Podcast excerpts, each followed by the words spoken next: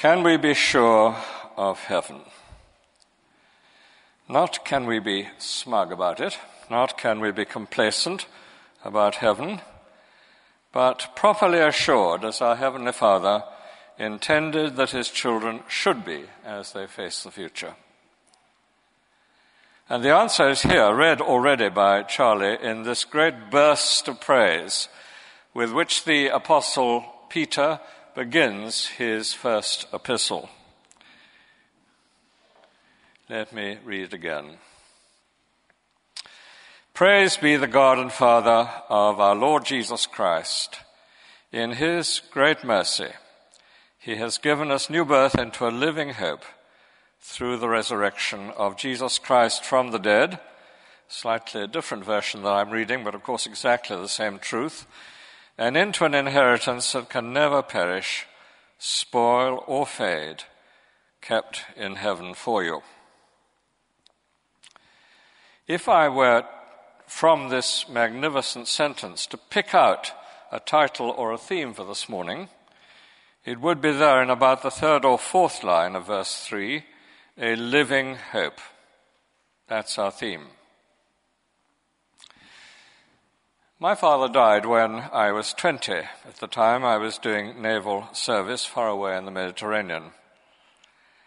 He and I had a very close relationship, so it was a great grief to me. Indeed, we were a very close knit family. And as it happens, a church going one. We went to a church with the strange name of St. John Sub Castro Lewes. I've since gathered that Sue McGowan's parents go there now.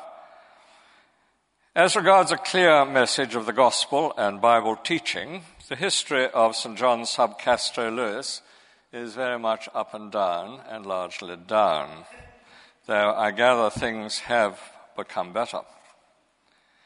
In consequence, my parents were untaught and unhelped. There was not even a crumb from the bread of life. Though despite all this, my father very much was a praying man. When ultimately I came home, naturally I visited our family grave. I looked at the beautiful stone that had been chosen by my mother and the inscription that she'd placed on it. Two words, in hope. I suppose the question is, as I look back, what kind of a hope was this?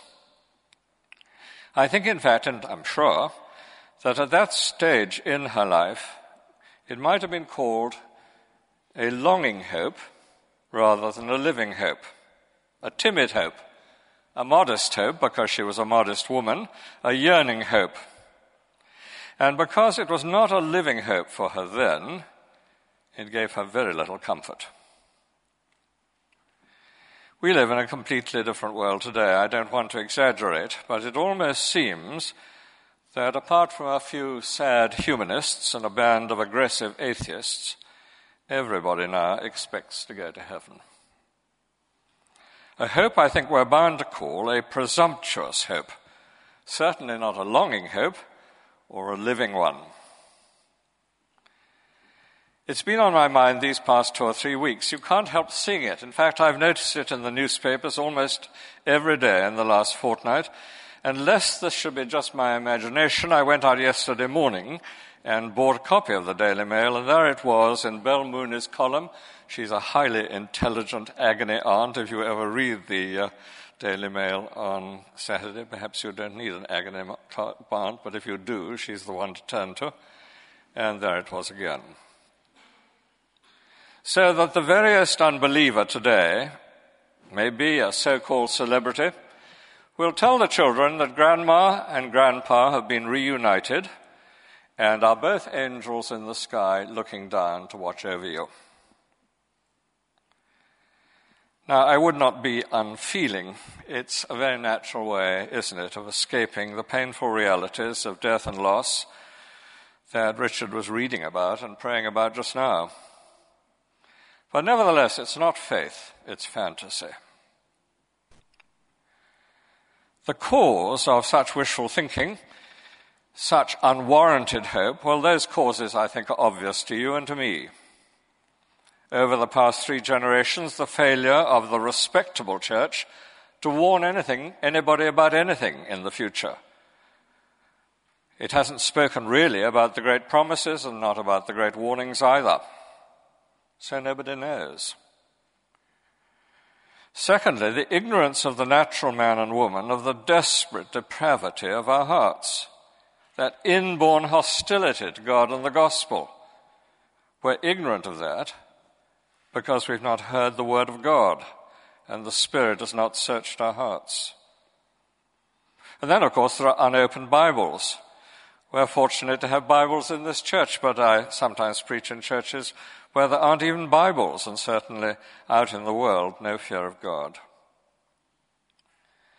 So it is disconcerting, isn't it? And I think it's really distressing that today's generation is able to ignore God, by and large, and even to treat his son with easy contempt, and yet still to be confident of grandma and grandpa looking down on us.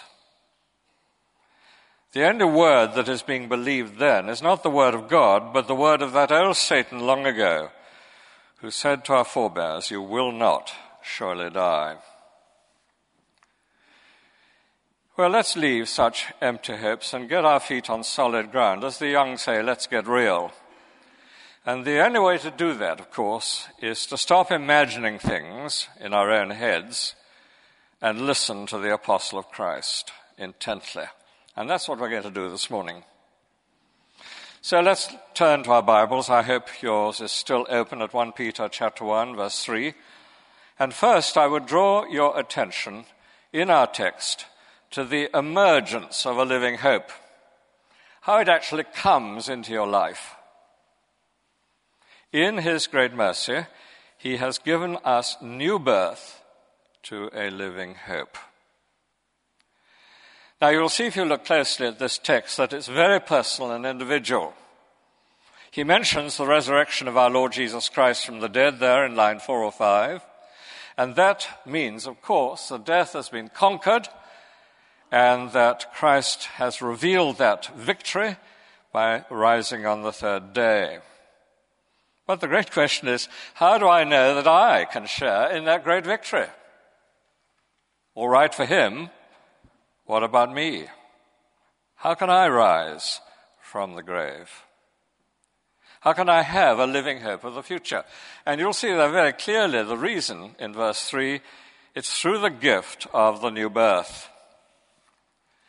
Now, I think you'll know that the New Testament is full of wonderful words and phrases and synonyms of the new birth regeneration, renewal, baptism with the Spirit, passing from death to life, being risen with Christ, having the Spirit of Him who raised Jesus from the dead living in you, and not forgetting, of course, verses 1 and 2, the wonderful news of God's election the sanctifying work of the Spirit, obedience to Christ, and the sprinkling of his precious blood.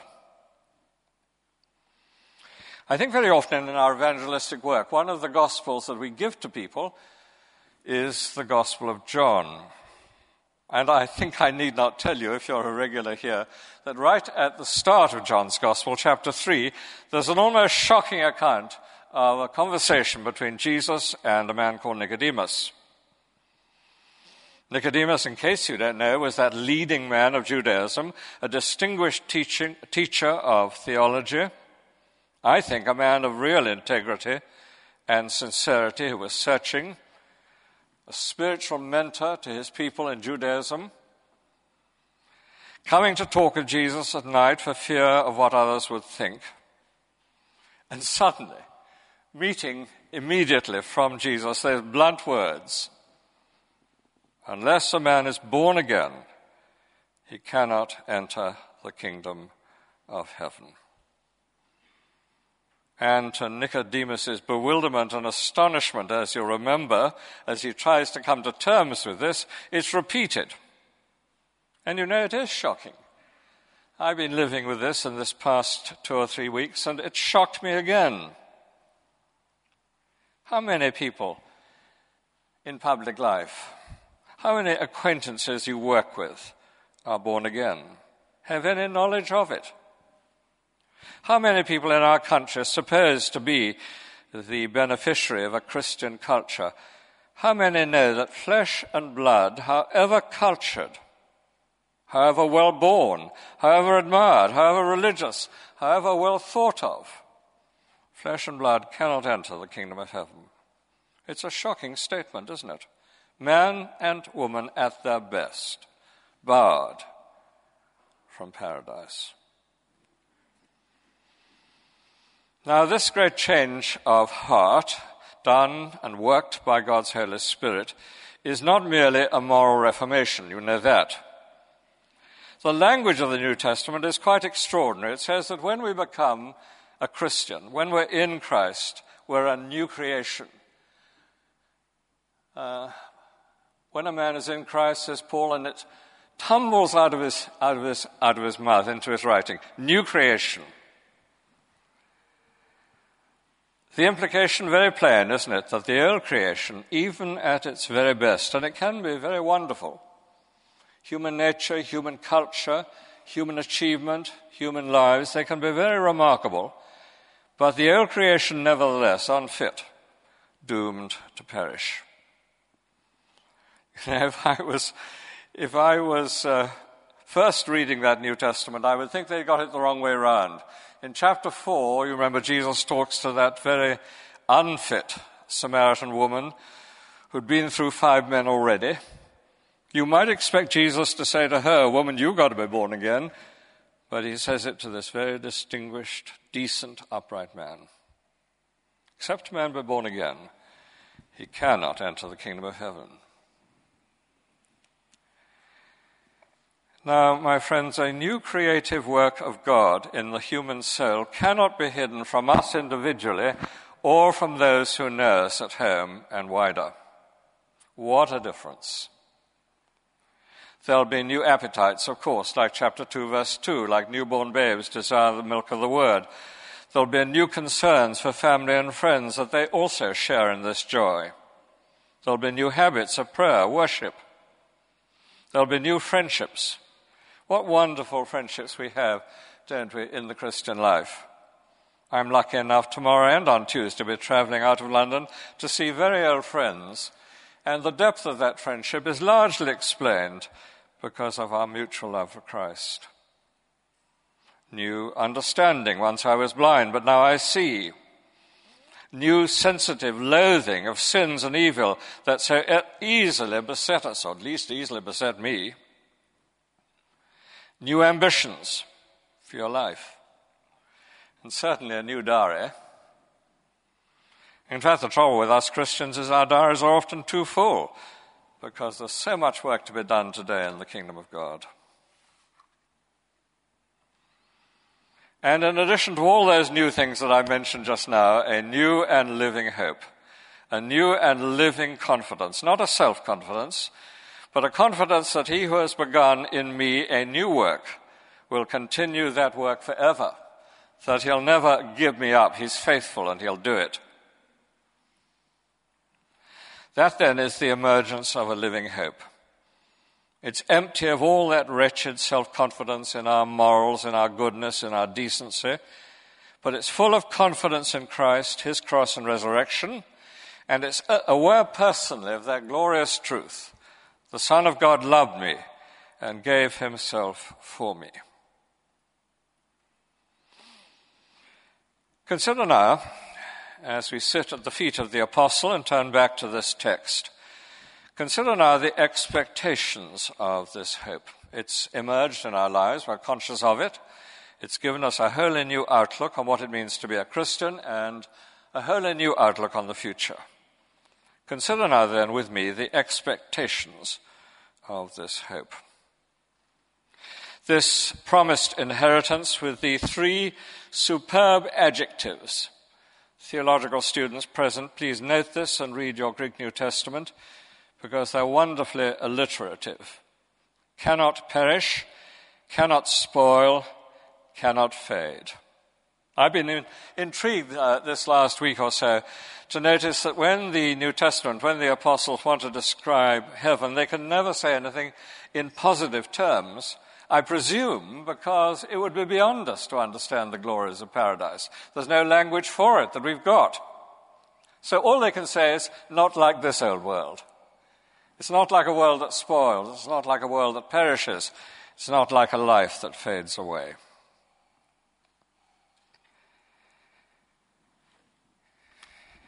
In very recent days, there has appeared on some church bookstalls some rather trenchant Christian writing to shake up our thinking on this matter. And notably, Dr. Tom Wright, Surprised by Hope, one of his books, recently out, I think. No, I think it's been out for some time. Now, those who know Bishop Wright's books will find, as usual, a great deal that dazzles. He has a brilliant mind and a wonderful way with him that has blessed the churches in recent days, not least when he's written on the resurrection of our Lord Jesus Christ. But those who are familiar with Bishop Wright's books and writing will also know and also discover a certain disturbing imbalance at times. In putting us all right, it seems as someone has said that the pendulum swings too far the other way. Well, I guess we're all in danger of doing that we want to make a point we exaggerate to the point where it's unbalanced. Dr. Wright's point is that our Christian hope in the resurrection and the new heaven, uh, our Christian hope is in the resurrection uh, on the last day, the new heaven and the new earth, rather than going to heaven when I die. In short, what he is emphasizing is what we all believe, or ought to believe, when we say that marvelous creed, I believe in the resurrection of the body. Well, let's look at our text. Where's the ground for this? Peter most certainly underlines this future full salvation. Look at four verses, verse 5. Shielded by God's power until the coming of the salvation that is ready to be revealed in the last time. Not after death, in the last time. Verse 7. May be proved genuine and may result in praise, glory, and honor when Jesus Christ is revealed, that is, at his return. Verse 9 You are receiving or obtaining the goal of your faith, the salvation of your souls. That is the ultimate goal. The resurrection of our bodies. A new world altogether. And most striking of all, I think, verse 13. Therefore, prepare your minds, verse 13, be self controlled, set your hope fully on the grace to be given you when Jesus Christ is revealed. Not is to be given you at death, but is to be given you ahead of that great day.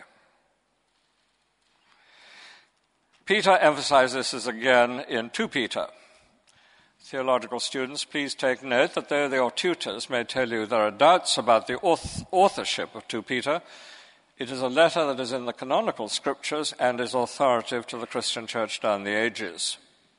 Verse 10. But the day of the Lord will come like a thief. The heavens will disappear with a roar. The elements will be destroyed by fire. Not very difficult to believe these days. And the earth and everything in it will be laid bare. Since everything will be destroyed in this way, what kind of people ought you to be? You ought to live holy and godly lives as you look forward to the day of God and speed its coming. That day will bring about the destruction of the heavens by fire, and the elements will melt in the heat. But in keeping with his promise, we are looking forward to a new heaven and a new earth, the home of righteousness. Very telling, isn't it? Because our world, as we know by now, is the home of unrighteousness. So there we learn from the apostle that our future is far ahead when Christ returns and remakes the universe. But what about heaven when we die? Must we dismiss heaven above while believing in heaven ahead? What Paul call, what Peter, I'm sorry, what Peter himself calls in verse 4 an inheritance kept, laid up in heaven for you now. Well, not according to that text. It's kept in heaven for us. And this is the truth, of course, that we meet frequently in the New Testament. Those marvelous words of the Lord Jesus to the penitent thief. Are there any greater words than this promise? To a wretched man, quite undeserving, today you will be with me in paradise. Today. Not at some distant future. This is what I read recently announcing the death of the wife of a very dear friend of mine. I thought it was beautifully put. Bridget, on 9th of February, passed peacefully into the presence of Christ. That's now, not in the future. So we believe, and her family believe, and I believe, that she is now at home with the Lord. So we might well put the New Testament teaching on heaven like this that heaven is both above and ahead. And in both cases, the essential blessing of heaven is the presence of Christ in God's home. Now, because I felt on reading Surprised by Hope that it was capable of confusing a great many Christian readers, I mentioned this to a friend of mine who is a world renowned scholar, biblical scholar, happens to be, like uh, Dr. Wright, an Anglican bishop as well, but that's quite incidental. I sent an email to him and I said I felt this book could confuse, and would he set me and everybody else straight? Uh, he sent me such an illuminating reply that I put copies on the back table over there, copies of his reply, and if you care to take one, please do. Uh, there'll be more next week if we run out. However, there will be those who hear this sermon uh, who are not in church with us this morning and therefore not able to collect copies. So I hope, with them in mind, that you will permit me to read part of my friend's reply. I realize it's rather difficult to listen to somebody reading out, a, in a sense, a theological reply, but I think it's so fascinating that you would be wise to listen to it, even though later on you can fill up the gaps by, by taking a copy of what he wrote. Talking about uh, the retiring Bishop of Durham's book, he says this His views on hope are one sided, with exclusive emphasis placed on the horizontal at the end of history. This he sees in rather political terms, justice, equity, etc., that I suspect betrays a leftist, idealist outlook. He denigrates the idea of heaven when you die as Platonic and Greek rather than biblical and Hebraic. Hence his interest in Revelation 21 24. The problem, though, is that Revelation also portrays the saints in heaven already saying, Worthy is the Lamb that was slain, 511. Revelation does not resolve the tension between what is ahead and what is above. There's no doubt that the Bible teaches an end of history salvation. For example, 1 Peter 1, verses 7, 9, and 13, where we've looked at those. But that the same epistle refers to Christ being raised to heaven, 121, and that God will exalt those who humble themselves beneath his mighty hand, 5 6. In other words, the Christian hope is both ahead and above, and the Bible moves freely between the two without contradiction. This also comes out in chapter 1, verses 3 to 4, where salvation is ready to be re- revealed at the last time, and the inheritance is kept in heaven for you. I wonder how much practical pastoral experience the author has had in comforting the bereaved. Not a lot of hope for them to be told it's all about something over the far distant horizon a long way ahead. It's certainly not what Jesus told the penitent thief or what Paul told the Corinthians, we know that if the earthly tent we dwell in is destroyed, we have, present tense, a building from God, eternal in the heavens, and that to be away from the body is to be at home with the Lord. Or what Paul told the Philippians, for me to live is Christ and to die is gain. It's a wonderful truth that there will be a New Jerusalem where injustice and cruelty will be no more, as giving a vision for reformation within history, but not at the cost of robbing believers of the immediate hope they have in Christ at life's end. I think that's a brilliant answer. I shall treasure it. I hope you'll read it. Our expectations, then, if we have a living hope, we are believers in Jesus Christ, this is what God has prepared for those who love Him, is to be with Christ when we die in paradise, and to be with God and all His redeemed people in the far distant future in the new heavens and the new earth, as described in Revelation chapter 21. Those are my expectations, and I hope by God's grace they're yours. Third, and very briefly, since this is just outside our text, it comes in verses uh, 6 through to 9. What are the actual conditions like on the road that we travel to the New Jerusalem? Well, I could not tell you myself, but I can point you to the authority here in verses 6 to 9.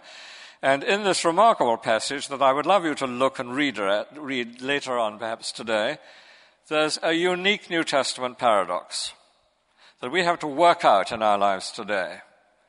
But a paradox that is so realistic and so pastorally helpful that uh, we must come to terms with the fact that it seems self contradictory. You see what he says? Verse 6 There will be grief in all kinds of trials. In this you greatly rejoice, though now for a little while you may have to have to suffer grief in all kinds of trial. And this, verse 7, permitted by our Heavenly Father, restrained by Him, but used by Him for His great purposes in making your life and mine that which on the last day He can praise. And at the same time, verses 8 and 9, there will be joy, great joy. Look at verse 8. Though you have not seen him like the apostle did, you love him, and even though you do not see him now, you believe in him and are filled with an inexpressible and glorious joy, for you are receiving the goal of your faith, the salvation of your souls. It seems, doesn't it, almost impossible that those two can go together, except that everyone knows in practice that they do that life for a Christian, yes, can be full of testing, troubles, trials of many kinds. We shall encounter them even if we haven't already. But at the same time, we have that experience of Jesus that Peter insists, notice, insists is as intimate as his when he walked with the Lord. Verse 9 means that something of the future is being received in the present. By the way, I think I do prefer, I don't want to quibble, I am not a translator. I gather from the Wycliffe Bible translators it's a very skillful game. But in the ESV it says, We have obtained the goal of our faith. Having obtained, it is actually a present participle. We haven't obtained the final goal. It would be wiser, therefore, to make it a present participle, as in the NIV, you are receiving the girl of your faith. Do you see the difference? Something of that glorious future is being received here and now. And I don't know whether this is true or not, but as I read of our persecuted brothers in all parts of the world, I think to myself that one of the reasons that many of them seem to have a greater joy than I do is because they're going through greater trials. Can we be sure of heaven? Back to our question.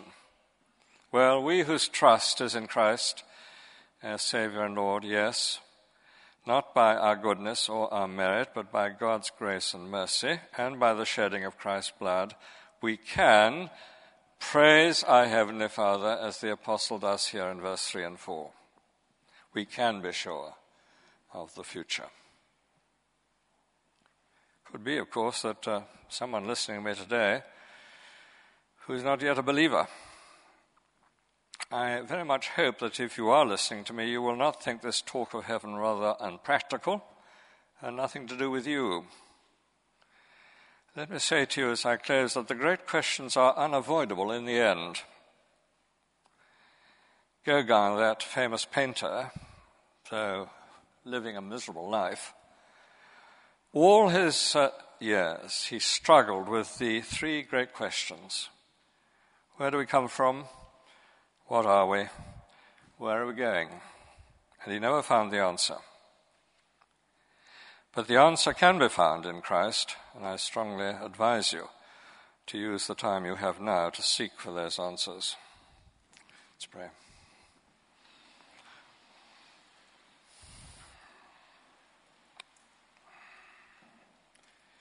Our Heavenly Father, we thank you that in your great mercy you made provision for sinful people like ourselves to be certain of our future.